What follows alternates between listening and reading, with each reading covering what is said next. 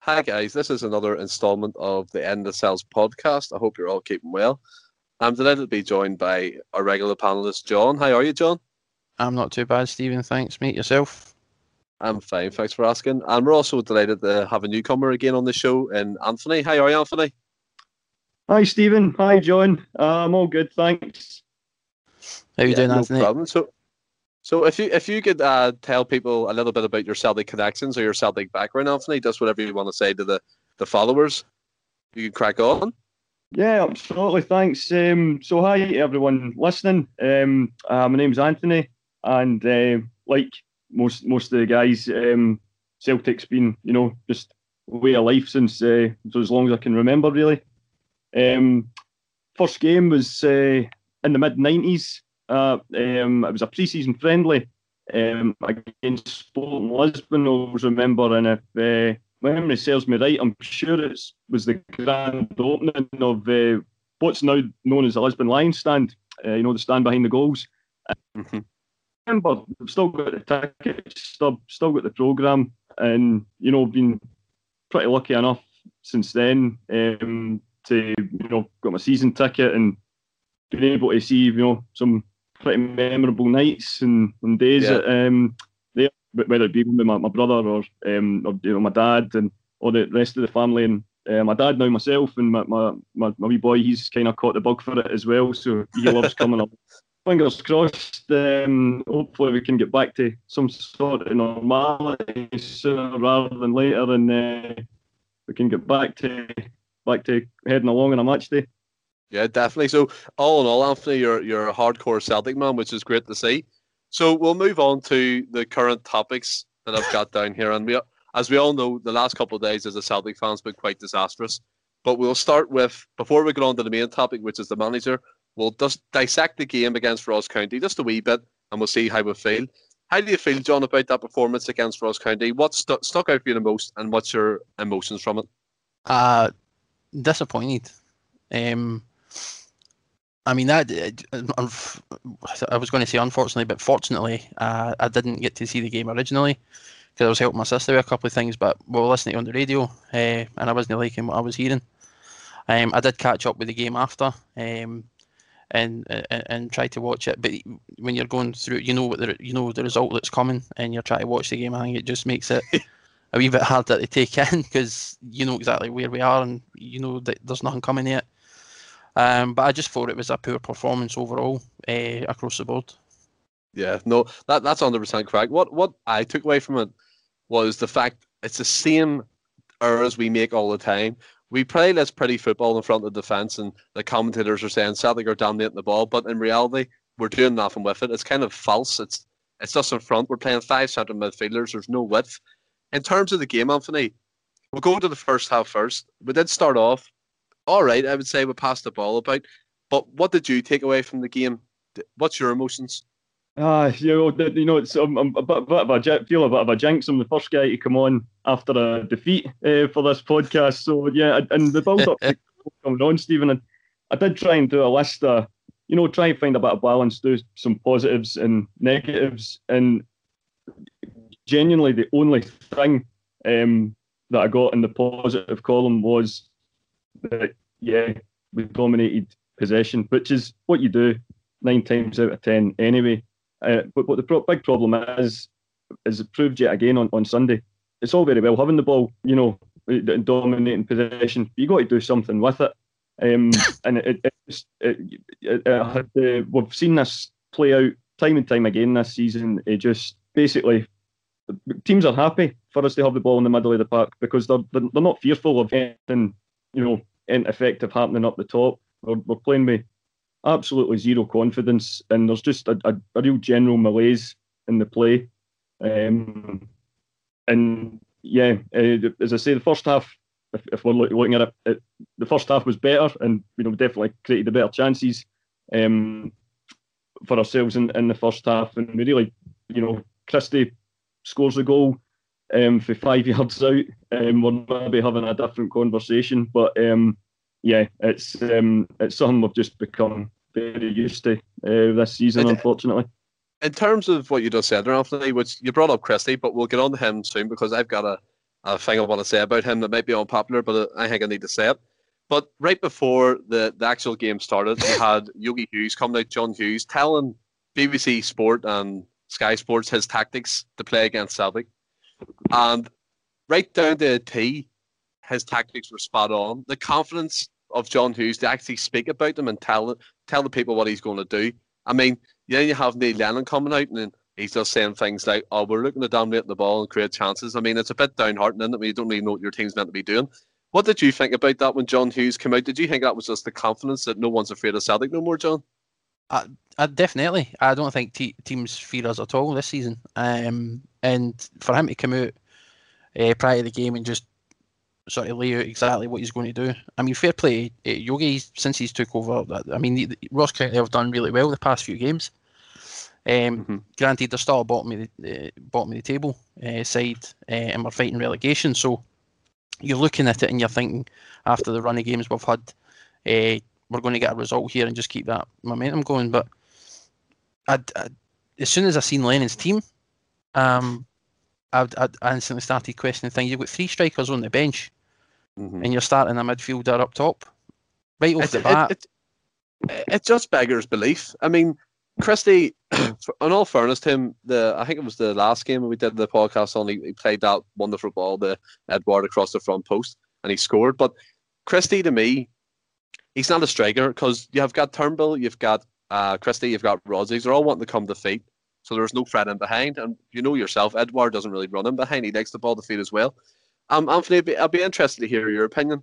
So the way John Hughes said at the start of the game about his tactics, and if you're Neil Lennon on the dugout and you're sitting and you're watching this in the first half and you're going to yourself, he said what he's going to do. What can I do to counteract it? Do you think, from your point of view, that Neil Lennon he just doesn't have any ideas? I mean, they were quite bog standard tactics that Ross County played against us, and they won the game.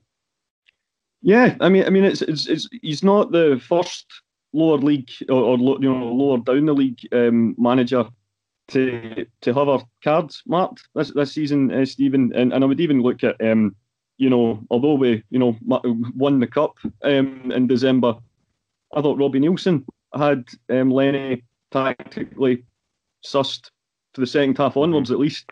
Um, it just seems to be that the minute something even nearly goes wrong or that a, a, goal's nearly conceded, the, our entire system and um, for me it just goes all everything goes completely wrong. That the team seems to, you know, and um, it's it's so frustrating seeing that you know we, we all seem to be able to see it quite clearly, and yet the the manager and coaching staff who are paid handsomely to do it seem to be mm-hmm. seem to be unable to spot it. And even Lenny, you know, we'll get on to possibly let, know we'll develop that for Neil later on. But the fact that even at the end of the game, when he admitted the mistakes that were being made, when so how do you fix it? Um, he shrugged his shoulders and said, "I don't know." So it's like if you know, so it's you, you really have to say, well, that in itself is a sign of somebody who needs to go. No, You're going to fix it, and then on the other hand, say that you feel you're the, the right guy to turn this around in the summer. It's just it's it really is um, it's soul destroying actually. Quite to, to, be quite honest. Um, as I say, we will probably or, or uh, the other guys that are on we'll probably be having a similar chat, uh, possibly a few times between now and the end of the season because it's just the rot is well and truly set in. Just well, going if, back if to you what look... you said there, sorry, Stephen, uh, Anthony, what you were mentioning there about uh, his comments about when he asked about how he fix it, and I'm I'm just flat out admitting he doesn't know. That is a sign in itself for me that he's not the man for the job. And I mean, you, you can't turn around and say that you don't know how to fix it, and then turn around and say that you've got plans to rebuild in the summer, because then you, you must have an idea on how to fix it in order to rebuild. You need to know you need to have a direction you're going in.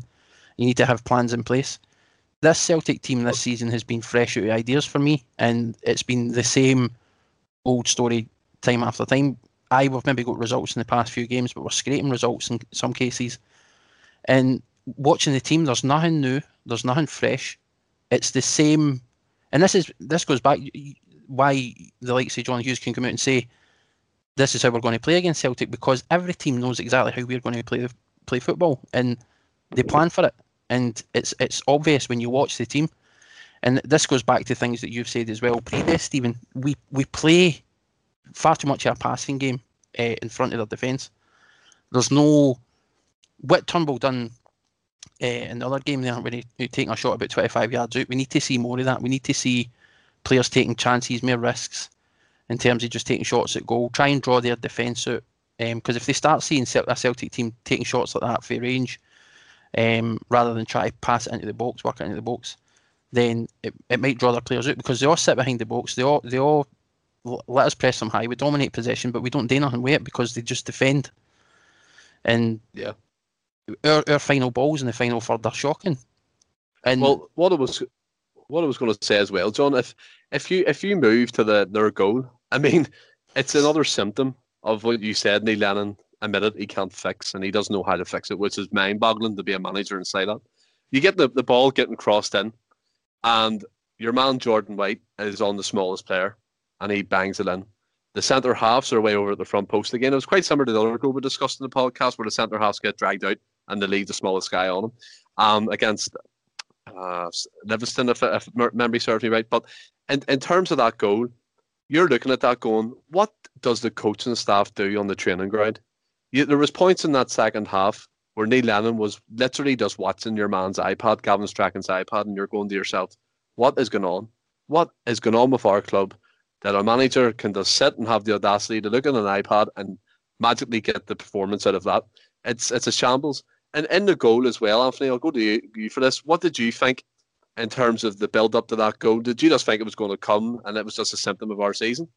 Yeah, I mean, it, it, you, you could feel it coming. The, the more chances um, that were going astray, Stephen, and you know, I, I, I, yeah, I just let out a sigh. You know, when when it when it went, and it's the it's the same problem every time. It's silly, silly fouls being given away, and and then not defending them properly. But what what sort of scares me even more is if you know this doesn't seem to be something that um, that's came, came along that Neil's it's just started happening in his managerial career. If there's actually um, a clip on YouTube of him as Bolton manager, and it's pretty much the same interview as he gave on Sunday night. He's just wearing a Bolton um, training top, and uh, you know, you know, lambasting not defending set plays, and they were it, it, seems to have something that's happened since he took over at Bolton. And uh, I, I, work in Edinburgh, and you know, I've got quite a lot of you know colleagues that are Hibs fans, um, and obviously, you know, football's part of the, the, conversation, and they all say the same thing. It used to be the, the biggest bugbear um, when when he was manager at Easter Road as well. It was, you know, they were usually defensively quite sound under Stubbs, and then, you know, then this sort of pattern of losing sloppy goals for set plays came in. So it, it doesn't even necessarily seem to be the personnel. It seems to it almost points that it's actually perhaps something that you know Lennon Neil actually brings with him. And um, it, you, you're you're terrified every time you give a free kick away now because, like you say, the defenders they, they seem they seem panicked whenever a ball goes in the box. I can't trust any three of the goalkeepers. It doesn't matter what ones. They always seem, you know, they, they, they all they're all quite tall guys. You know, they're all you know good six foot one, six foot two, but they seem to lose a foot when they're jumping across. And you know, a lack of trust from the defence with the goalkeeper, or or vice versa. But we're just completely at sixes and sevens every time a ball's flung in a box with a set play or open play, and it, yeah. it really shines a light on how how big a uh, overhaul we're going to have to have defensively in the summer. Yeah, no, in, in terms of that as well, I'll throw it to you, John. Did you think that goal was coming? Did you just feel, ah, this is going to happen again? And then we'll do the same old, we'll throw on all the, the, the players that we can to, to go forward, and it doesn't happen, it doesn't work because there's no plan, there's no plan B. What was your emotion when that goal went in? Because when it went in for me, I just, I didn't even react. That's the truth, because it's what you come to expect now, especially in this season. Yeah. No, I, I, I was in a similar boat. Obviously, I was gutted that we've conceded yet again for another set piece. Um, and it, but like you says, at, at, any point now when teams uh, attacking us and they're in those positions, either be a corner or a free kick, uh, where they can float the ball into the box, I have absolutely no confidence. Uh, and, and I just think to myself, it could go either way. It's like we either going to, and, and it's sad that I'm even saying it, but it's like if if if we manage to get a clearance for a defensive standpoint in one of those situations, I'm thinking, oh, we're, we're lucky there, and that that in itself is telling. And I I just I wasn't necessarily surprised because it doesn't matter how much we dominate possession, it doesn't matter how much we control a game.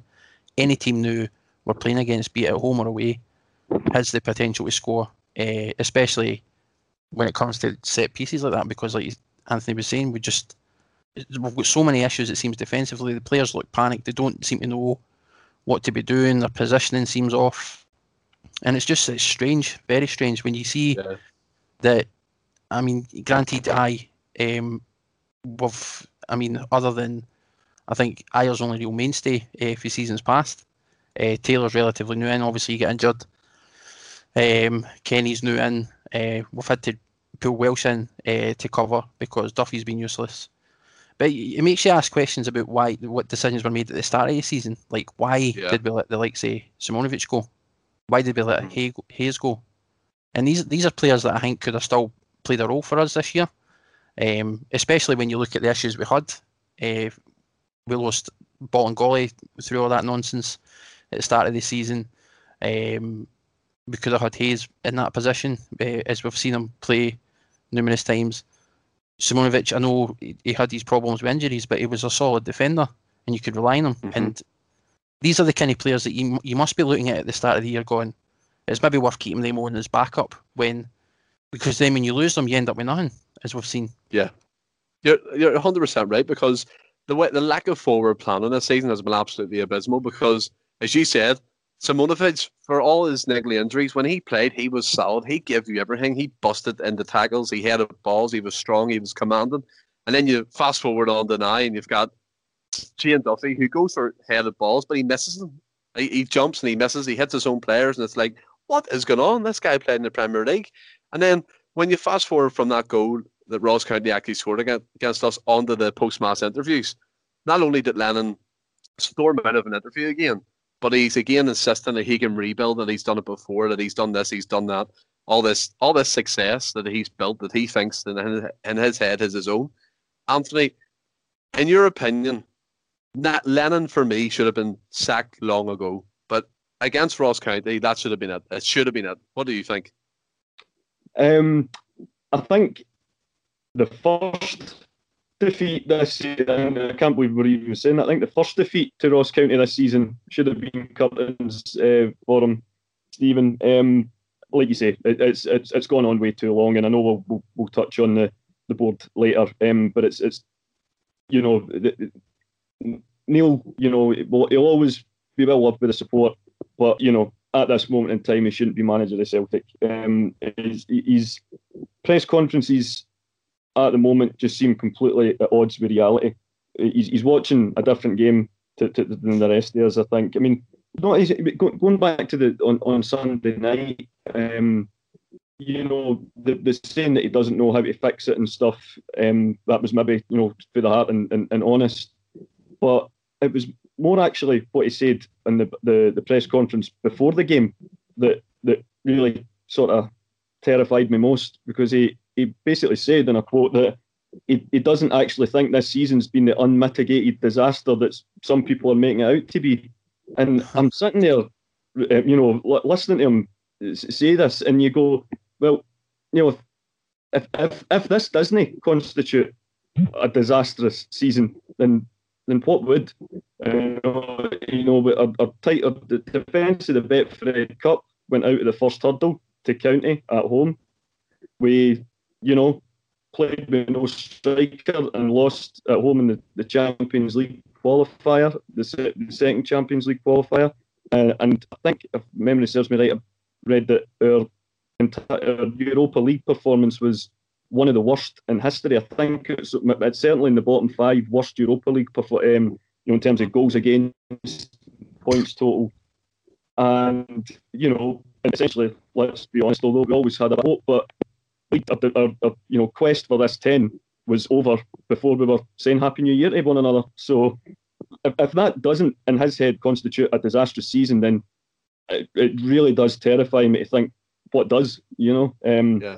You know, he'll always he'll always be he'll always be a legend for what he achieved as a player, and and for what he's what he has the, the, the success that he has had in the dugout and how he always you know, you know all the, the threats that he's overcame and, and, and faced up to and he's always stuck up for himself but the times definitely came eh, and it, it came a long, a long time ago but this the, the, he has to go in the summer that at the yeah. very latest I, I mean ah, is it, is it is the Celtic board expecting Celtic fans to put their hands in their pockets for six hundred pound for a season ticket to be served up utter garbage on the pitch? Because, as you said, Lennon before that match had the audacity to come out and say, "This is not an unmitigated disaster that people think it is." And as you said, it frightens the hell out of me what he thinks is.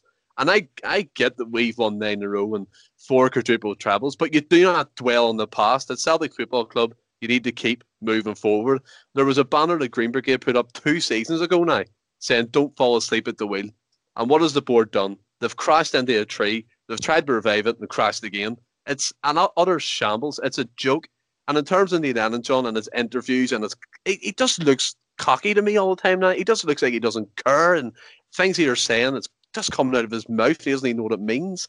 What What do you think, John, in terms of his mannerisms, the way he gets on now during games, and Give me your opinion on that. I mean, I, I he just doesn't sound like he knows what he's what he's doing. Uh, and again, that's that. I mean, that's evident in the things that he said. Uh, like Anthony says, when he when he, it's frightening that he thinks that this hasn't been a bad season. Um, it's frightening that he's coming out and he's saying he, he knows about issues we've got and he doesn't know how to fix it. It's frightening that he's pinning blame on players and he's singling players out um, when that should th- certain things should be kept in house. If you feel that way about a certain individual, keep that in house, speak to them. But he's releasing all mm-hmm. this stuff publicly. It, it almost seems at this point where he knows the Celtic fans are on his back and he's trolling them. Yeah. We know he likes a wind up. We know he's done it with, with Rangers fans and other teams uh, historically. But it, it, it, actually seems to me like he's, he's, he's, he's purposely trying to wind Celtic fans up at this point, coming yeah. out with saying, "Oh, I'm planning for the future next season and, and, and years after that." it and like I just don't get it. I don't get it at all. Like like we've said numerous times now as well. We'll always love and respect Lennon for the career he's had at Celtic as a player uh, and a manager and what he brought us. Uh, he'll always be respected uh, for what he's given the club and the stuff and the, that he's had to endure as a player and a manager here and the vile abuse that he's had to deal with. Um, but yeah. again, that aside, and I, I, I keep saying this: there's no individual bigger than the club and he needs to see that. And yeah, if if he cared enough, he would hold his hands up. He would say, I, "I don't know what I'm doing at this point. I don't know how to fix it.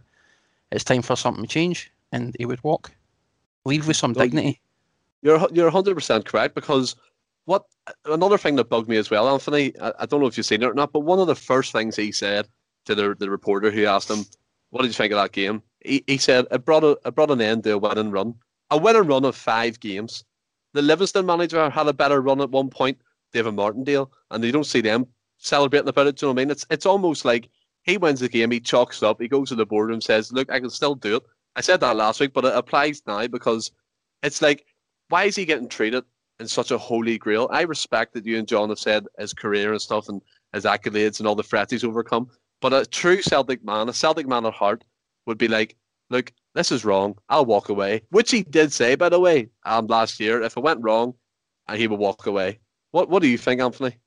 Well, uh, you're, you're, you're absolutely bang on the money, and you, you even look back to when he, he, he took over, um, when he you know answered the call, as as, as it, uh, saying when Stephen when Brendan um, went off to to Leicester, the the first words to come out his mouth at his press conference was, the club comes first. That that that that was his that was his ringing and you know he was packed up, ready to go off for a, a holiday, and got the call for for um, the board. The club comes first, and you know it's seen for and like and you also you absolutely bang on the money there as well, saying you know he, he would walk away if things were getting you know out, out, with his control. I must admit that it, what we're seeing now and, and how it's fell into ashes. This was what I was always worried about.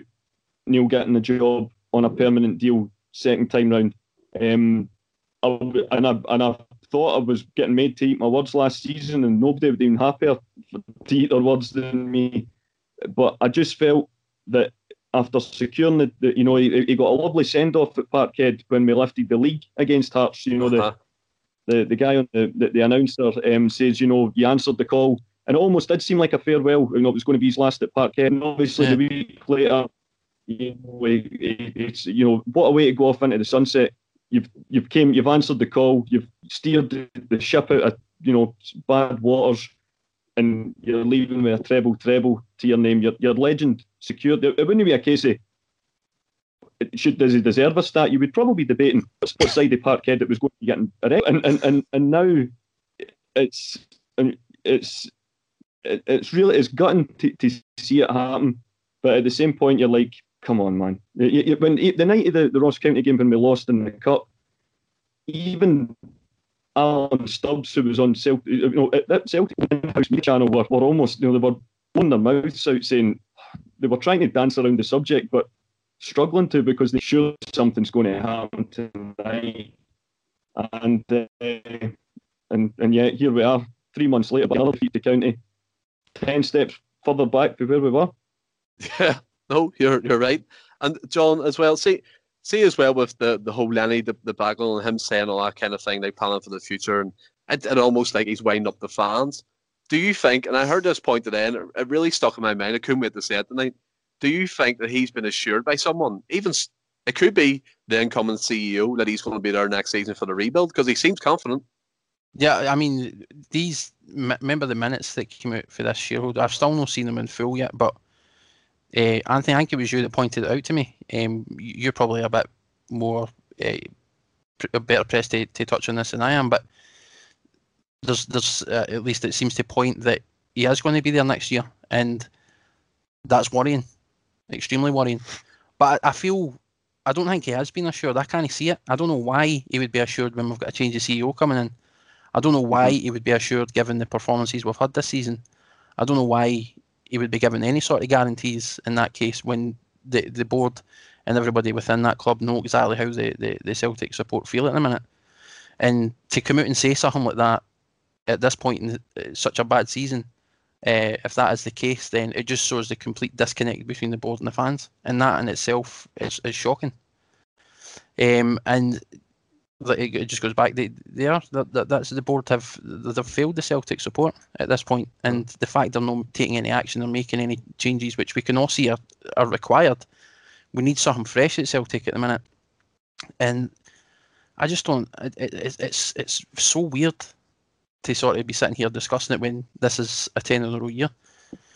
Yeah. And another thing, I just want to say this as well. Um, obviously, Rangers have been playing really well this year. Uh, you, you could debate that they've maybe had a helping hand in some cases with decisions uh, in their favour, so to speak. But if we had lost this year and we lost to 10 by actually putting up a fight, I could accept it. Yeah. But we've handed them it on a, a plate and it, it, we've, it, it, it, we're just, it's night and day for the, the team last season. And it's, I, I just, it, it's, it makes it even all the more disappointing uh, the fact that now they're they're running away with the league, they could potentially win it next month, which is yeah. sickening. And it's, it, I mean, that in itself it should be a sign that Lennon needs to go. Rangers winning the league, stopping the ten in February. Come on. I, th- I mean, for me, I've I've been supporting Celtic now probably about 22 years and 26, but obviously you can't count the first years of your life. You can't remember much, but the, the way I feel at the moment is the most disconnected I felt from Celtic. Even watching that game with McGranda, I felt I, it's past anger for me, and a lot of people are saying that. I want to know your opinion. I'll give it to you, Anthony, first, and then John, I want you to come in with yours as well. Is this in your your Celtic supporting life? Is this the, the most disconnected you felt with the club and the board? Uh, hundred percent, Stephen. Um, I'm, I mean, I'm, I would be one of the ones that would probably get classed as, you know, the, the spoiled generation. You know, I started going to games just the mid 90s, just around the, you know, the, the Tommy Burns era, then into Jansen. We obviously had the disaster under Barnes and, and, and, and King Kenny. But after that, give or take one or two nightmare seasons, I've only really known um, success. Um, but I've always, I've, I've never, I've never felt any kind of connection with it with the people that run the club. Um, that's maybe for another episode. But um, I but in terms of disconnect, yeah, hundred percent. I don't think I'm the only one. To be fair, I think the people that run Celtic are always going to have their their fierce supporters and their fierce critics, um, and a lot of people in the in the middle that just sort of, you know, the, the Saturday at three o'clock's all that matters, you know. Um, but I I do really sense a disconnect. Them. I mean, it's maybe amplified. We're all in our houses and we can't we can't go anywhere and we can't vent our fury in the, the, the having a pint before the game, and it's maybe yeah. you know getting amplified on, on social media. But I, I there's just nothing that it, it excites me now. Or, or you know, I'm maybe a bit of a hypocrite. When the renewal forum comes in, I'll be signing it straight as. But you know, um, I, I, I can understand why a lot of people wouldn't the one thing I would say about that, that maybe does um, that, I, that I hope brings about the, the overhaul is is the fact that um, Dominic McKay's coming from from Murrayfield, um, and as I said, I'm, I'm not a rugby fan or an expert on it by any means, but you know he's been there. I think it's four or five years, and you know I think even Stevie Wonder could see the improvements made in the, by the Scotland team in the last five years. You know, um, you know we, we can can see that I mean, I don't know. He, apparently, he was quite happy wielding the axe when he first came in. As I say, I don't know who came out, who came in, who went where, or, or whatever. But he, he, did seem to have a, a, you know, people I work with that are, are you know more um, rugby orientated have said that he's made a lot of improvements for the grassroots up. Um, so if if this is the kind of guy that we're we're getting, then that that does kind of fill me with a bit of hope that when he does walk in, um, he's going to, you know, there's going to be a lot of changes, and um, you know, we're going to get dragged kicking and screaming into the 21st century, hopefully. Oh, you're, yeah, you're 100% right. Go ahead, John. Uh, just sorry, just to touch on what you said about Dominic McKay as well. I've heard the same in regards to the, the obviously the Scottish rugby setup, and you can see uh, the improvements are made over the past few years. Um, but this is a man as well who, first and foremost, uh, is a businessman. He obviously knows his job uh, and he's successful at it. But he's a Celtic fan. He's a season ticket holder himself, and I'm sure as a fan, he's coming into the club seeing the same things we are as fans, or at least I'm hoping he is. Um, and that he's going to bring in the necessary changes to, like Anthony says, to drag us uh, kicking and screaming because it we, it needs it, and the the current setup at the minute is stale, and there's nothing. It just needs a complete overhaul for me. Yeah, in, terms of the disconnect, John, how do you feel about that? Is it is it the most you've been disconnected from the, the Celtic and the board? Definitely. Um, I mean, I think the majority of Celtic fans feel the same. Um, you, will hear a lot of people that are older than us. I mean, you're you're looking at guys now uh, in their mid forties to fifties who keep bringing up all oh, the nineties, and but I think for most of the current generation of Celtic fans, they were too young to remember it uh, or fully understand what was happening. Um, and they can only really go off what they know and what they've experienced. And so it keeps getting brought up, or oh, that the 90s was worse. But oh, I, I, I get it. Uh, the club almost went into administration, but were saved, thankfully. Um, we had, there was obviously the Rangers nine in a row years with, um, as well, which would have been a nightmare. But we need to stop looking at the past and yes. focus on what's happening now. And right now, the, the I think the disconnect between the Celtic board and the fans is it's so evident and it's clear as day. And, and the people that can't see it, unfortunately, need to get their heads out of the past and look at what's going yeah. on now. Stop comparing it to something that's happened 20 years ago, yeah. 30 years ago. I mean, do you know what I mean? It's, I, it's like we need to focus on the now and the future. And as it stands at the minute, it's it's a, it's a mess and it needs to be fixed. Yeah, the, the way I look at it, John, as well, you made, I made a good point, sir. What, what I would say as well, look how easy it is for me, you, and Anthony to put a message out there, a wee podcast. How hard is that for Celtic to do? How hard is it to make a video of telling their plans for the next five years? I mean, they have uh, all the equipment, they have everything they need to put a video out to the fans, and they're just neglecting their duties.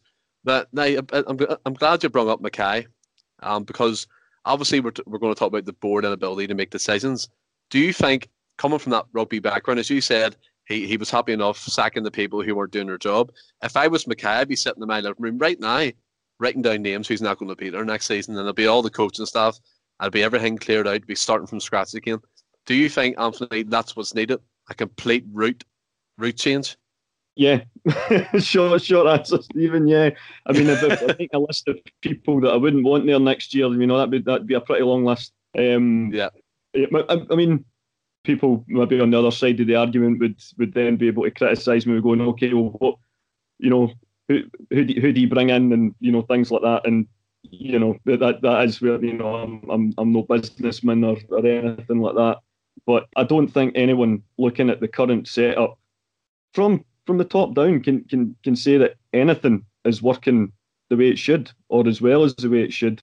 Um, and I just um, and going back to John, just what you were saying about you know the, the supporters that would say that we're you know they talk about the nineties and things like that. They, they, they maybe look at our generation and say you know we're we're spoiled and um, you know saying about the yeah. you know the, the, banners and, and, and, protests and things like that. But you got to remember back in the, 90s there was banners and protests and perhaps exactly.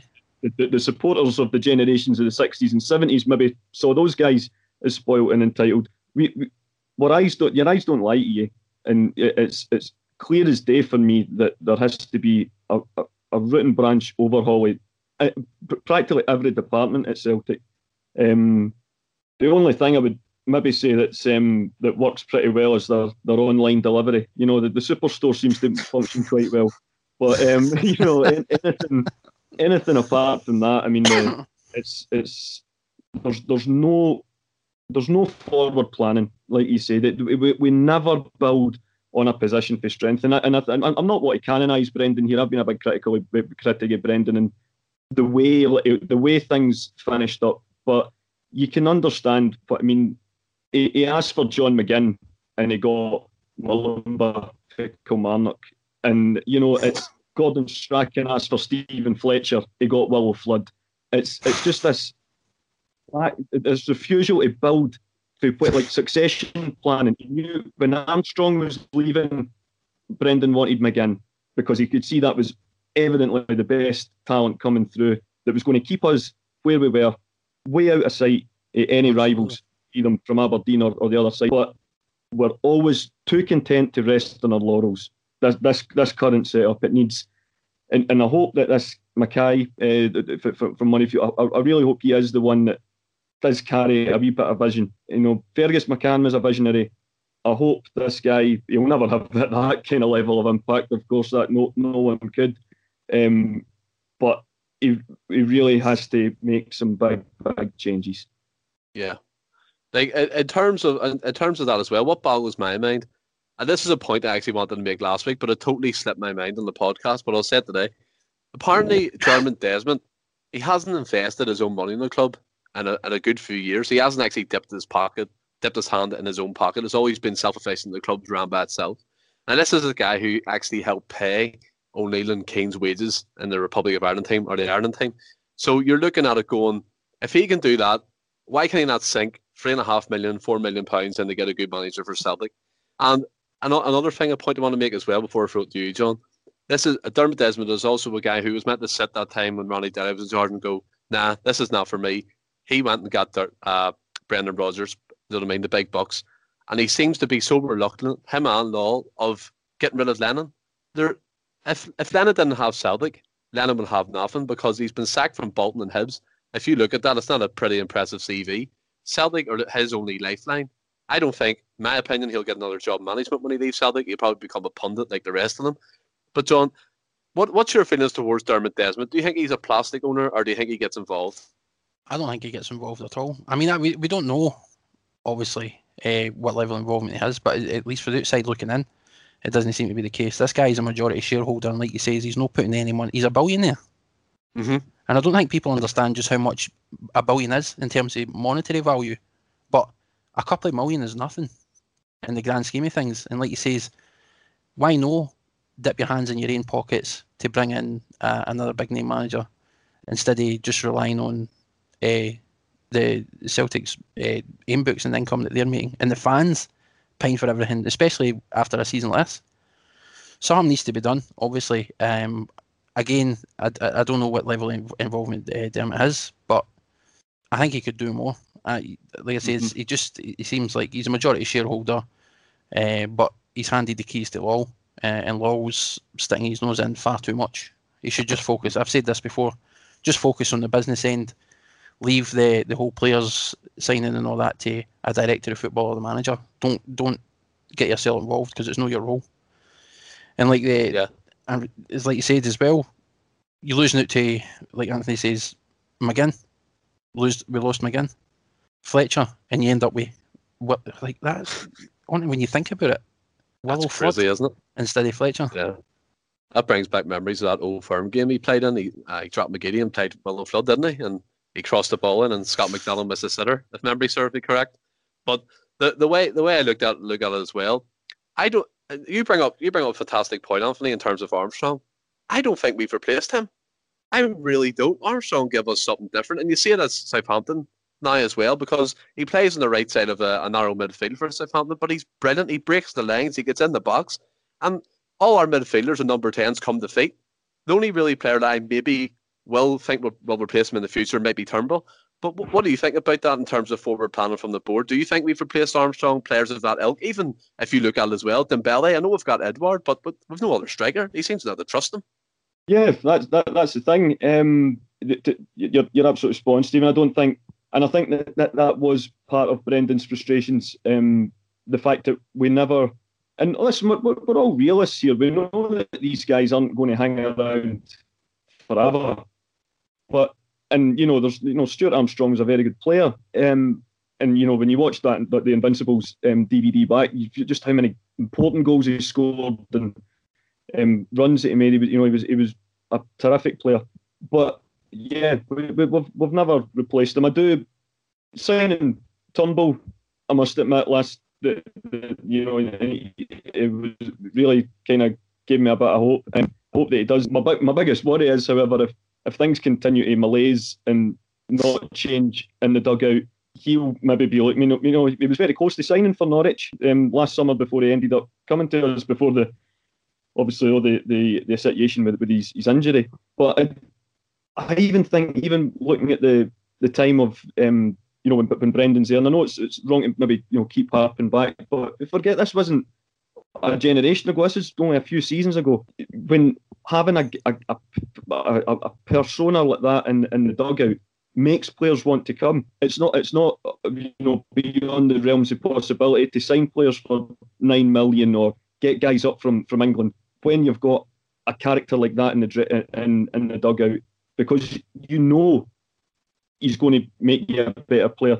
Likewise, with the young players coming through our own academy, you know, McGregor and the, the guys that they, they stayed, became mainstays. Some of the guys that we thought maybe would have left, you know, Rogic and whatever a few years ago when they were in top form, all signed, you know, long term contracts because they bought in to what he was trying to do. And I just think, you know, I, I, and I would never ever sort of make an argument for reckless spending. But I really think, and, and you know, and we actually fun out the ultimate irony being we actually did spend big this summer, um, and uh, we just haven't seemed to have got value for our money. But the, the, these players, you you know that they're not going to be there for very long. So any good scouting department or any top class manager would always have at the back of his mind, right, this is a person that we need to bring it through. And McGinn was clearly scouted as as perhaps a short term with energy for Armstrong, but longer term to be Scott Brown's replacement. And if you've got a top drawn manager that can see this, all he needs is a bit more support for the guys at the top. And yet it was the usual dithering and uh, you know the, the, the usual nonsense that we get from our chief executive, de facto director of football that made them just shrug his shoulders and go, "No, you know what? I'm away down south." Yeah, and it's it's it's like as well. You look, you, you say then players like the Rogic was in top form and stuff, and sometimes as, as the other week he proved me right in that Mirren game. He he was fantastic that game, but he beggars belief sometimes when he plays and that right side of the diamond. It doesn't suit him because he, he doesn't track back and he's not good at defending. And then if you switch Turnbull with him, then you're losing Turnbull's quality. Now, a player I want to move on to is Ryan Christie. We did see him uh, Dingwall there missing a few a few chances. Now, my opinion on Christie, and then I'll throw you, because I'm I'm quite passionate about this. For me, Ryan Christie will be gone in the summer. He divides opinion, and when I watched him in that Dingwall game, not once did he look bothered that he missed them chances. It was more disbelief that he was so close to the goal. He put his hands in his head and he missed. There's he gives away stupid fouls, and there was one point there was a pundit actually pointed out that Lennon was saying something to him, and he almost looked back at Lennon and be like, "Don't tell me what to do. I, am Ryan Christie." Do you know what I mean? It's for me, he's a huffy type player, and if things don't go his way, the likes of Turnbull getting involved, he's took over the set pieces. He he doesn't like that by obvious by the looks of it. He misses them chances, and then there was a point in the second half he had a, a shot on the edge of the pucks, and I was like, "Smack it, get it in, smack it in the top corner." He hit it so tame. It was so tame. It just went into the keeper's arms, and you're going to yourself, "You had a clear shot on goal." Just smack it as hard as you can, but he just went for the powder puff foot. I don't think I don't think he will be at Celtic next season under a rebuild. They should cash in on him, and as I said before, he wants to move to England anyway, and I think his head's been turned. John, what is your opinion around Christie? Because I feel strongly about mine. I, I, I would agree with you in that sense. I mean, I know we know what he's capable of. He's he's had moments where he's produced pure magic and he's scored some important goals. But yeah, I mean, this year he's just been a completely different player. Um, I don't think he's I don't know why he's been started up front for a start. um, I know that with the formation we're playing, you're sort of looking at what players do you drop, and he obviously feels that dropping a striker to play him up front is the best option, which shows you just it, it just seems like a, a, for lack of a better word that how clueless Lennon is at the minute and how how how void the ideas it is. I personally I, I agree. I don't think Christie's going to be there. Uh, I've not been impressed with him this year. He, he doesn't look interested. Uh, that that game where he's five yards out and he, he's hitting the ball out, out no, not just over the goal, but out the stadium. Like they actually hit it that badly that for five yards. I mean, and this is this is your, this is a guy that you've put up front. This is a guy that you've play, you're playing as a, in a striker role. Like, yeah. I'm not saying that it's not happened to other strikers and other players and haven't had moments like that. But I just don't. I, I, I would agree with you. I just don't think it's there. He's he's heads in it this season. Uh, he doesn't seem to want to listen. Um, he does seem quite huffy. He, he, he, sort of pulls rank when it comes to Turnbull and the, the set pieces. We've seen that uh, the other week, and I just uh, yeah. I, I, mean, I don't know. There's not much else I can really say other than yeah, I agree with you. What What do you think, Anthony? What's your opinion on Ryan Christie? Uh, yeah, much the same, guys. Um, and, and the just before I, in the run up to coming on here, I thought, um, and knowing Christie was going to be a debate. I remember last week on uh, one of the the um, the fan forums um, that I'm on, someone actually shared an article about Ryan Christie with, um, you know, the the usual kind of the, the stat, you know, the facts and figures. It was titled "The Good, the Bad, and the Wildly Off Target." So you can imagine, you know, the sort of the, how the, the tone of it. But there was two um, stats that really stood out for me, and it kind of just sums up. And it's this season. Obviously, that this is from a couple of games ago, but up until I think, and date wise, it would have been the Aberdeen game. His successful crossing rate was 18%, and his the stats in terms of a key pass was only one per game. One per game for a guy who's usually, and you know, he's a forward player, but he's usually either playing up front out of position or just behind the striker averaging one through ball or key pass a game. It's really it's not good enough for a for a player who's we all know like you say he's a talent, and you know the the two goals, the semi final and the final of the Scottish Cup, were just just shows you what he can do. And when you even look at his work rate uh, for the national team, I mean, he was absolutely magnificent that night in the playoff. You know, not only did he score the goal, but he's his, his range of movement, he's, he's, he's passing, it was all spot on. And like you say, he seems to, he doesn't seem to bring that for him, or he hasn't brought that for him to Celtic this season. And, you know, he's really, he's, he's someone, he, he kind of believes his own hype. Uh, uh, uh, yeah. That's kind of the best way I could sort of sum him up. There's no mm-hmm. denying that Christie's a, a talented individual. But maybe that's the problem. He's, he's playing as an individual and um, yeah, and the other thing as well, you, you were saying, you know, it's only one through ball a game that he's getting. His his decision making in the final third is has been appalling um, this season. The, the, the, amount of times there's been players in better positions and he's opted to run into traffic or try and do a bit of you know skill. You know, he's he's a talented player, but he's he's he's no Diego. Um, but I think, yeah. unfortunately, in his own head, I think he is. Yeah, I think I think Anthony as well. You make a great point because in terms of the key passing, and that's abysmal. What we did see, which is a bit of great news actually for David Turnbull in the under under twenty three category in Europe, he's the highest has key passes in Europe in terms of young players, which is fantastic for a Scottish midfielder and a, a player who plays for Celtic. And that just shows you what can be done if you actually want to play for the club. If you actually want to give your all, you want to score goals, you want to chip in with effort, you want to track back and do your runs. For me, Christie, he his head does get massive. It does. It's huge. It's it's almost like, as you said, Anthony, his hype is his and his hype, and it's just he believes it all the time, and he plays as an individual. You, you see when certain players score goals, he, he barely celebrates, and he just looks a bit like, ah, I've been here about two, three years. Maybe it's time for a new challenge. If he if he was one of the players that wanted to win, if if it was true, I would be like, right on the plane wherever you're going, I'll pay for it. See you later. It, would be gone.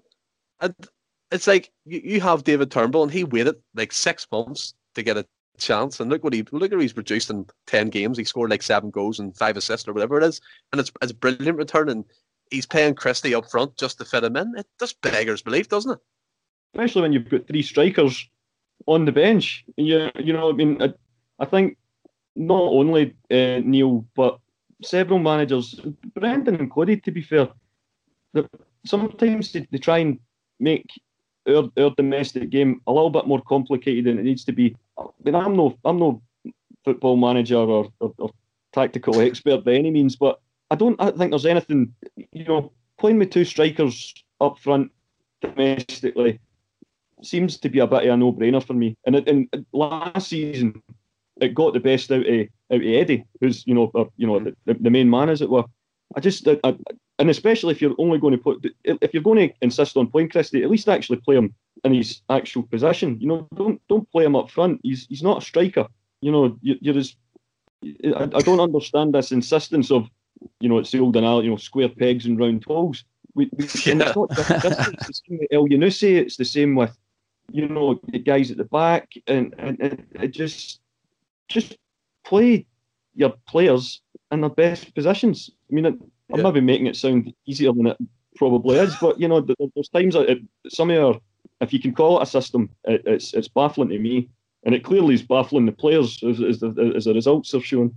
What, what's what's the, the famous phrase now this season? Lenny ball equals chaos. I mean, that's very very evident in the, the games we're watching. And another thing, just to touch upon the Ross County game that I failed to mention, Ajer didn't make any runs at all that I can know of into the, the opposition half, and I think John Hughes played that perfectly, to be honest, because once they stopped there, there was no real threat, like penetration coming from our midfielder up front. And John, what does that actually signal to you that Ajer is our potential only outball in our team that gets up the pitch and tries to make stuff happen? I think this. I, I think it. Uh, I mean, the fact that uh, you're looking at a centre half and and him not being brought into the game uh, from an attacking perspective is somehow stifling our, our ability to, to create chances is bewildering. But I, I think it lends itself to the, the way the team's set up. And this, uh, I mean, Rodgers obviously came in. Uh, he brought in a completely fresh ideas, started playing more possession-based football, working it out for the back, moving up. Uh, and we saw in that Invincible season how the, the teams didn't know how to deal with it. Um, and the players that we had were creating chances, we were creating space, um, and we were scoring for fun. And the, the obviously the subsequent seasons they started to catch on a wee bit, and I think that that's there's still remnants of that. Uh, Rodgers' uh, mentality and how to play foot, the possession-based football and the passing-based football um, in that team. Um, and then you're bringing in Lennon, uh, who has his own ideas, and you're trying to shake that out of them, and it, it, it just looks like there's just a whole load of confusion. Yeah. But I think that that Ajer's involvement still lends itself to that position, but wanting out for the back. Um, but I think it's we, and this goes back to what we said before, how how badly Celtic are missing wide players. Yeah, as an outball, yeah. and I think we need to do something to bring that back. I know you can say we've not got the wide players at the minute, See if you're insistent on playing Christie, like Anthony says, play him in his natural position. Like you need to Yeah. change the formation so that you can allow that to happen. Yeah. Don't That that I just said I don't get it, and I, I don't know what the situation with Michael Johnston is. Is he injured again? Like because I don't have a clue. He came the bench, back. was he? Nah, um, he came back. Uh, he's a he, he- right. Okay, he's maybe not as big and as strong as maybe we'd like, but he's creative. Uh, he brings something different to the team. He likes to run at a player. He can beat his man. He's he's good with the ball at his feet, and that that's a wide player that you've got uh, that, that's a, an additional out ball as well. It's like why are we stagnating? Why are we no? Why are we just? We seem so focused on just rotating all these players in and out of positions, and it, it, we're just be, we're so predictable, and that I think that's Yeah. the, the problem. And like you said, you, you're playing players out of position. You're playing the same football week in week out. We need change. There's no, there's nothing fresh happening. There's nothing new happening. We, w- w- like as, as as we have done for years, we dominate possession. But what good is that if you're no actually doing anything in, uh, in the final third? If your final balls, if it, if it's not hitting the back of the net, you're not creating space. Yeah. Then all that position counts for nothing. And these teams, are, they, they know exactly how to play against it now and defend against it. They've been doing it for years now.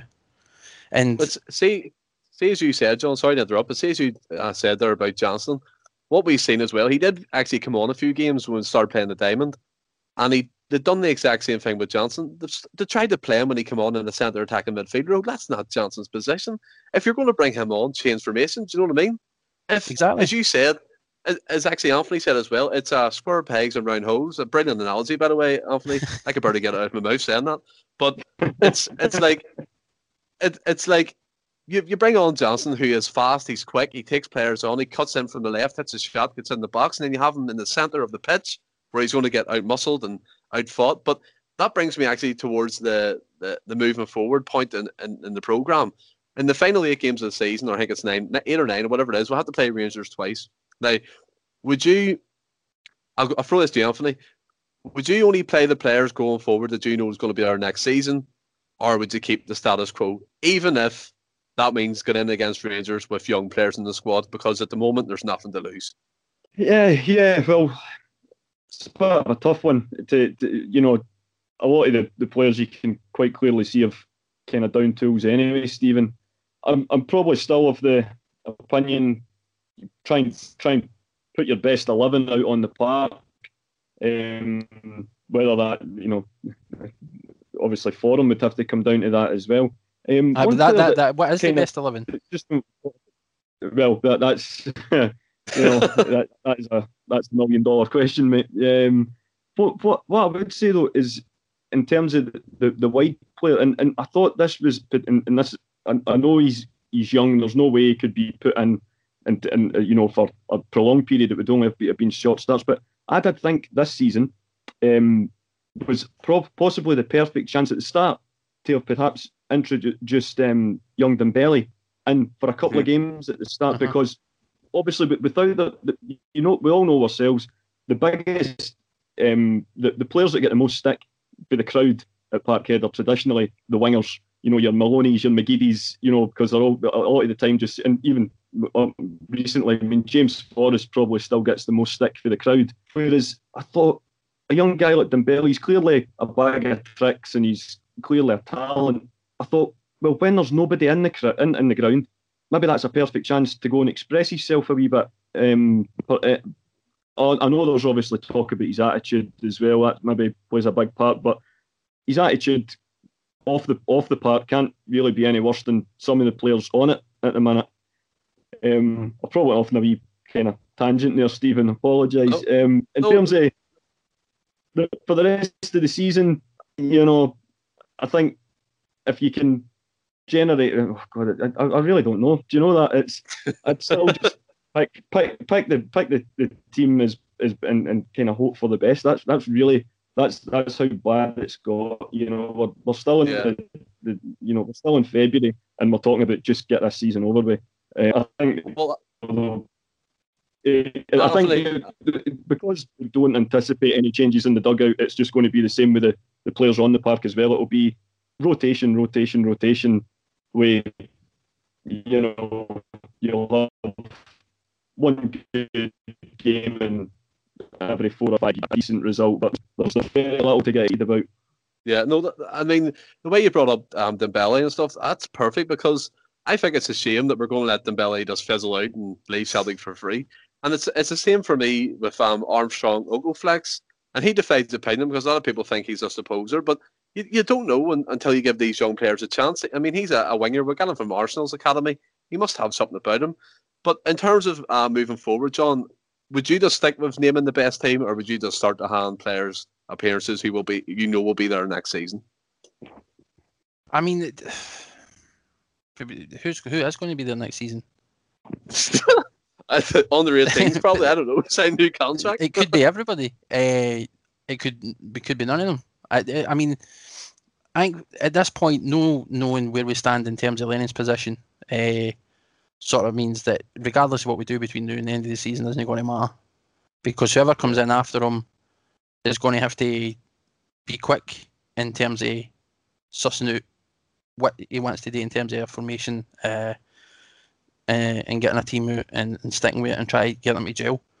Um, we, yeah. you, you, could. I, I, want us to see us try something different uh, tactically. I'd like to see us move back to uh, having wingers. I, I would try and use the likes of Michael Johnston, like he says, even between now and the end of the season. Try give give them barely a chance.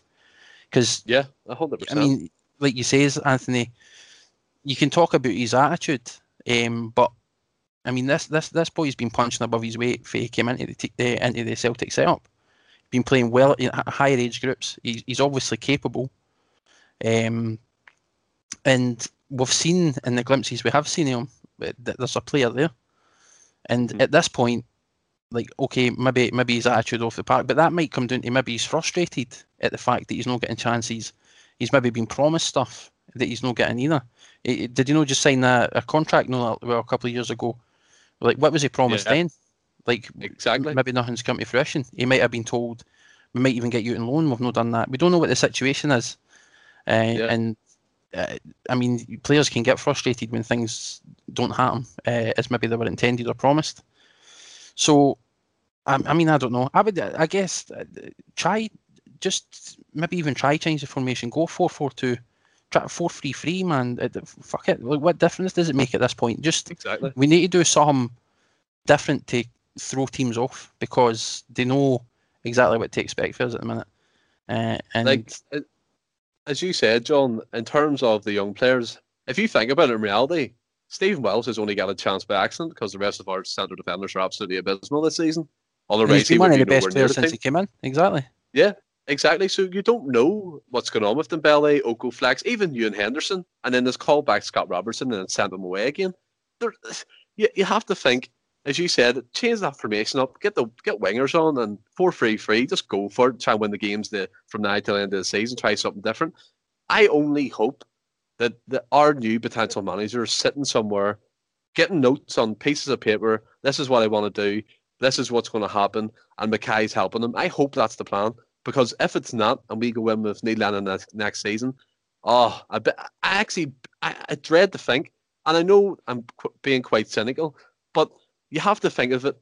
You've seen the sayings last season in the League Cup final against Rangers. They dominated us. We won by a fluke, and it's hard for people to say it, but it's true. And then you fast forward this season, where they've completely cleaned up, especially against us as well. And if we go into next season with Lennon, with no ideas, no tactics, and the same John Kennedy and Gavin Strachan, it's going to be a carry on roadshow. And the, the, the, way I look at it as well, if you look at our recent signing Liam Shaw, he still hasn't even been formally announced. And when Lennon was asked about him, he, he said he can't make a comment you just don't have a clue where this club is going, what what what they're aiming for, or who they're trying to bring in. And anytime you feel like something's going to happen, it gets pulled from under your feet, and it it just beggars belief, Anthony. And I know we, we, we touched upon it in terms of what we do with the team, but what would you do with the management team from the end, the end of the season? Can can they stay? Can can they keep their position and then keep their position next season? It's just it can't happen. Yeah, it's just that it's a it's a comedy roadshow, Stephen. The only the only fact is that there's not a funny joke to go with it. Um, the I must admit, I, what I would if it, were, if it were up to me, he would have been gone. You know, a long time ago, like we touched on. I, I just don't see the, the, the people above him seem to not be in any way looking at doing anything like that. So we're maybe wasting our breath in terms of talking about what, what would we do with the Yeah. with, with, with the actual team. It, it absolutely it cannot in any way be next season. That that would be because the thing is, I mean, you, you can't take anything away from from Rangers this season. They, they have been very consistent, but they are a bang average. This is this is not the generation of the Van Bronckhorsts and the the De Boers and the Negris or anything like that. I mean, this is a you know, they're, a very very average team being made to look like superstars because because we can't any sort of forum going and um, yeah, and, and like you say, the, the the warning signs were there at the League Cup final last year, and and but we, we did seem to um, like over those. We'd you came back for the winter break and we, we had a real vein of form, and they just capitulated last year. And um, I was I was very confident going into the game at Ibrox um, before the you know obviously the pandemic um, shut everything down. But this this season, it's just it's, it's just a case of it just goes to show it, it really goes to show the difference that a top manager can make. Um, Neil, for us, you know, his likable qualities, he's he's not out the top drawer, is he? I mean, I was actually discussing this with the guys in the forum the other day. Says, if you take to make a car, there's a car, you know, Lyndon is a Rolls Royce. He's out the top drawer. What he did before Celtic and after Celtic show that is a he's he's a, a very decent Nissan Micra. There's nothing wrong with a Nissan Micra. it's a well resourced one. It should, it's one that's had an MOT and it, it should be able to get the job done. And yet, incredibly, he's allowed himself to be overlapped by a Robin Reliant with two flat tyres, driven by a guy that doesn't even have provision. That's essentially what it's like. It's it, it's soul destroying to watch. You know, if you didn't laugh, you'd cry. You know, it's it's that Yeah. bad. He, he, Yeah. you know, we'll, we'll always um, be thankful for everything he's done at the club, but he, he, he you know, we're, we're probably going to all say this but, you know, a, a lot but between now and the end of the season. It just has to go. He has Yeah. to go. Absolutely. Well, definitely. Anthony, you, you, you do bring up some good points there, but we'll look quickly ahead to the game we have coming up because unfortunately we have another one coming up quite soon on Saturday against Aberdeen again. I'll throw this to you, John. I'll throw this to you, John, first. What do you expect from this game? Just the same old, same old type thing? I yeah. Um, I mean, you want to be confident. You, you want to obviously say that I'm expecting the team to win, and uh, I expect us to do that. Aberdeen haven't been great recently, No. Um, so maybe that works in their favour going into this. But that loss there to Ross, Ross County just shows you just how frail we are defensively, and Aberdeen are more than capable of scoring. They've got the players to do that. So it's. I- mean, I want to say obviously I, I I feel that we're going to we're going to get a result. We'll win, uh, but it's just that it's, you, you don't know at this stage, and, and, and that that's the sad thing. Yeah. What What about you, Anthony? How's your feeling going into this game? Uh, yeah, I mean, well, kind of much the same as it was. I mean, that's it's a weird thing, you know, playing the same team twice in the same competition, you know, very close together. You know, obviously Yeah. since we played them, you know, Aberdeen have scored a goal, um, which uh, Yeah. you know they hadn't done in the five games previous. And funnily enough, it was one of the few. The Aberdeen game was one of the few games where I wasn't overly panicked about them going forward, despite like John saying, so guys like Kamberi and and uh, you know players like that can can can create something out of nothing. I, I, would- in my in a, on a good day, I would like to think that a reaction, um, and you know we'd go out there and we'd really stamp our authority on the game. And you never know, it might happen, but I'll believe it when I see it. For for me, it's I've said it before. Getting into these games as a Celtic supporter, being worried about a result against Aberdeen at home is just an epitome of how far we've fallen this season. That for me, even before any other questions about Lenny's future, just points to he needs to go because if you're if you're worried worried about getting a result at home, it's against any team really in the SPL. You're going to yourself, what's going on here? I think the Aberdeen, as you said, they scored a goal. I think Callum Hendry scored. He- He's on loan from St Johnstone, so that's a that's a goal for him on his on his loan deal anyway. Aberdeen, as we discussed last time on the podcast when we were playing them, they do have some forward threat with Johnny Hayes, Flo Kamberi, Hornby, Matty Kennedy and stuff like that. But I think it'll be very much the same because we, I don't know why, but we always seem to get the better of Aberdeen most of the time, most of the time anyway against Derek McInnes's teams. So in terms of that, I'll go to you, Anthony, first for this. Have you got a predicted team lineup? Um, yeah, I, I, jotted one down um, last night, Stephen, in advance, uh, and you know, d- you know, before having the wee chat, know we always do the, the lineups at the end. Um, I must admit, um, I'm so I've started. I've, I'm assuming um, that you know Taylor's injury looked pretty didn't look great on Sunday, so I've went with Bain and goals and a back four, a Laxalt, Welsh, Ajer, and, and Kenny. I think that sort of team that the back four sort of picks itself at the minute. Mm. Um, my my midfielders um, were Soro, McGregor, Turnbull, and Christie.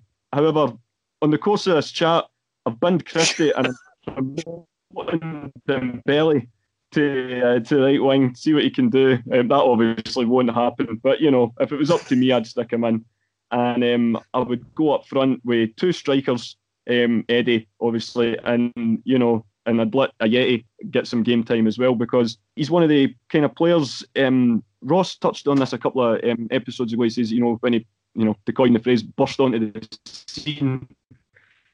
Uh, he was a bit, you know, reminded a bit of Gary Hooper. I was like, oh, he's so That's that's absolutely um, who reminded me of at the start of the season. That kind of kind of predator instinct, but he's he's you know his physique is that of that kind of player that he, he needs to be playing uh, regularly. And although he's no exactly set the heather on fire, sort of since he came back into the team, maybe except for the, the away game in Lille, um, he's he's not necessarily done anything wrong either. Which and it frustrates me why he's, he's always the first sort of the attacking um, options to get brought off when he does start. Um, the season's gone. The season is gone, yeah. and there's a good chance that uh, Yeti's probably of, of you know there's a case to be made for none of them getting kept on next year. But you assume that um, Eddie will obviously be away, that Eddie would play a more prominent role. So I'm like, you know, give him the game time now. You know, what what what is getting worse? I say repetitiously, but um, just what, strikers. What's the worst that can happen? Exactly, exactly. What about you, John? What have you went for? Uh, pretty much the same. Um, it wouldn't surprise me if we if because we lost that game, Beans out. Uh, they'll toss a coin to see if it, fucking Barkas or uh, Hazard will start. Uh, I, I think it'll be Bain, uh, all joking aside. Um, Kenny, Ajer, Welsh, Laxalt, who actually, you know, and, and I've been, I said in previous podcasts as well, I think Laxalt's a player. Uh, yeah, and it's unfortunate does. what happened to Taylor, but I think as abysmal as we were, Laxalt didn't look bad. No. On Sunday. Um, he, he's definitely more attack minded than defensive minded, absolutely. And this is another thing. Uh, just sorry, just before I finish getting you the lineup, the use him as a winger, utilize him as a winger. We are four four two. Play him, nah, play him on the left. Do you know what I mean? Like, yeah, he's definitely an option. Just a yeah. Sorry, I just wanted to get that out. Um, but, no, you're 100 percent right because he has played there. I think he's played there for um, Uruguay a few times, and I think he played for Girona on the left wing as well. Uh huh. So I mean, he, he has he's capable of doing it. He, he, yeah, it, we, uh, and I mean, if you've seen I think like any player that signs for Celtic, if, if you're not 100% sure on who they are, you'll check clips of them uh, playing games how to, to see what kind of yeah. player they are.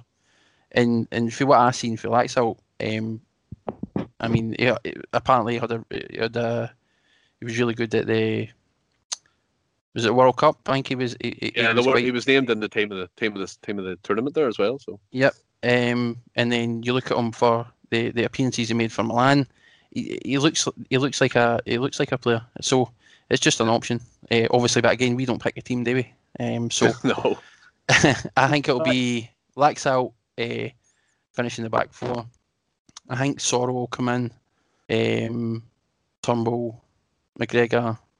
I, I want to drop Chris. I, I, I don't. I wouldn't play Chris the rest of the year unless nah, it was off the bench. Um, I wouldn't start him though. Uh, play Rogic. Um, and I really and I, I think as many Celtic fans are probably in the same boat. Edouard hasn't had a chance this season to gel with any other strikers. because of the way it's been rotated. If we're not playing a midfielder up front, if he's not up there himself, uh, he's getting bits and bobs of games with Klimala and Ajeti. Um, he's never had a full 90 to properly gel with anybody. Uh, and we know the only player we have got in that team, we know he plays well with, uh, is Griff. Uh, so it surprises me that he's not starting more uh, with the two up front. So I'm just I'm, I'm going to uh, cross my fingers and say Griffiths and Eddie up front to start. I've went I've went for Bain and goals, even though we'll probably get an emergency loan deal in for a new keeper, no Celtic. Um, Kenny, Welsh, Ajer, Laxalt due to the injury to Taylor. I think Brown will come back. Um, Rogic will start on the right side of the diamond with McGregor. But with see McGregor, he's he's a bit of a, a conundrum to me. Yes, he's so consistent and he, he is usually a 7 out of 10, 8 out of 10, but he needs a rest sometimes, you know what I mean? He's played continuously the last three, uh, three or four seasons under Rodgers and Lenny, so there might be a case for him to be rested, but I think he'll start. I've gone with Turnbull at the point of the diamond, and then up top I've went for Edouard and Ajeti. So that's my lineup. We'll move on to um, score predictions. I'll go to you, John. What's your score predictions plus your goal scores? What, what have you gone for? Based on my lineup, I'm going one nothing in Griffiths. No problem. Anthony, what about yourself? Well, I think we'll end on a, a, a bit of positivity. I think after you know it's been a we've talked a lot about seven that's going on. I'm I'm going to go for a, a big win. I'm going to go. I'm, I'm going to say four, uh, four nil. Um, I think we'll go two for Eddie, and um, yeah, maybe a, um, Ajeti might prove his fourth as well. Two two apiece for our two strikers. No worries. Fingers I, crossed, I mate. For, Throw that one at him. I, oh, I, went for. I'm throwing it on a coupon. I've went for two one to Celtic. I've gone for Turnbull to score one and Rogic to score the other. So I don't think the strikers will score. That's just based on purely just going with who's going to score the goals. Really, I don't. I think Turnbull's a good goal threat if he's played at the point of the diamond, and Rogic can sometimes drift in and score you a cracker into the bottom left corner. That's what I've gone for. But in terms of the the segment, guys, that's us finished. It's been a, a quite passionate one today, and I've really enjoyed it. And I do thank John again for coming on. He's our uh, regular contributor. So, John, thanks very much for that. And in no, terms of Anthony, I hope you're on the show again because some of your points you made were fantastic. Have you enjoyed your time on the show? Absolutely loved it, Stephen. Uh, but thanks to the two of you for, for, for, having me on. From the minute John um, sort of suggested, you know, that this was potentially going to happen, I've been absolutely buzzing to get on, and just the, the way that the guys have that have previously been on as well. It's just when you're listening to it back, it's just it sounds it just sounds really really good. And I was uh, I must admit I was a, a nervous wreck before coming on because uh, I thought I hope I don't uh, sort of let the side down, but no, um, I've had an absolutely brilliant time, and um, yeah, happy to come back on anytime um, I'm needed. Yeah, so thanks no, very been, much. It's been fantastic. I think this podcast is probably our most passionate one we've had with all the points we've covered, and I think it'll go down well with the followers. And I do appreciate both you coming on. And uh, John, again, I said every week, but you're working the YouTube side of things and Spotify. If I didn't have that, the, the channel couldn't grow. So that's fantastic from your part. I do appreciate it. But no I want to thank the I want to thank the guys as well for who, who are watching. All our views are building up, and uh, Instagram's getting bigger, Twitter's getting bigger, and so is YouTube. We're picking up subscribers every other day, which is fantastic. And also, there'll be new guests coming on in the coming weeks. And we've started a Celtic Rewind um, podcast, so basically covering things from the past that made us happy. I've actually just done one today. It was about us ironically stopping 10 in a row. So that'll be quite uh, tasty to listen to when it comes out. Hopefully this week sometime. John will sort that out. But thanks, guys. And in the meantime, until I speak to you all again, stay, stay safe and keep well. Hail, hail.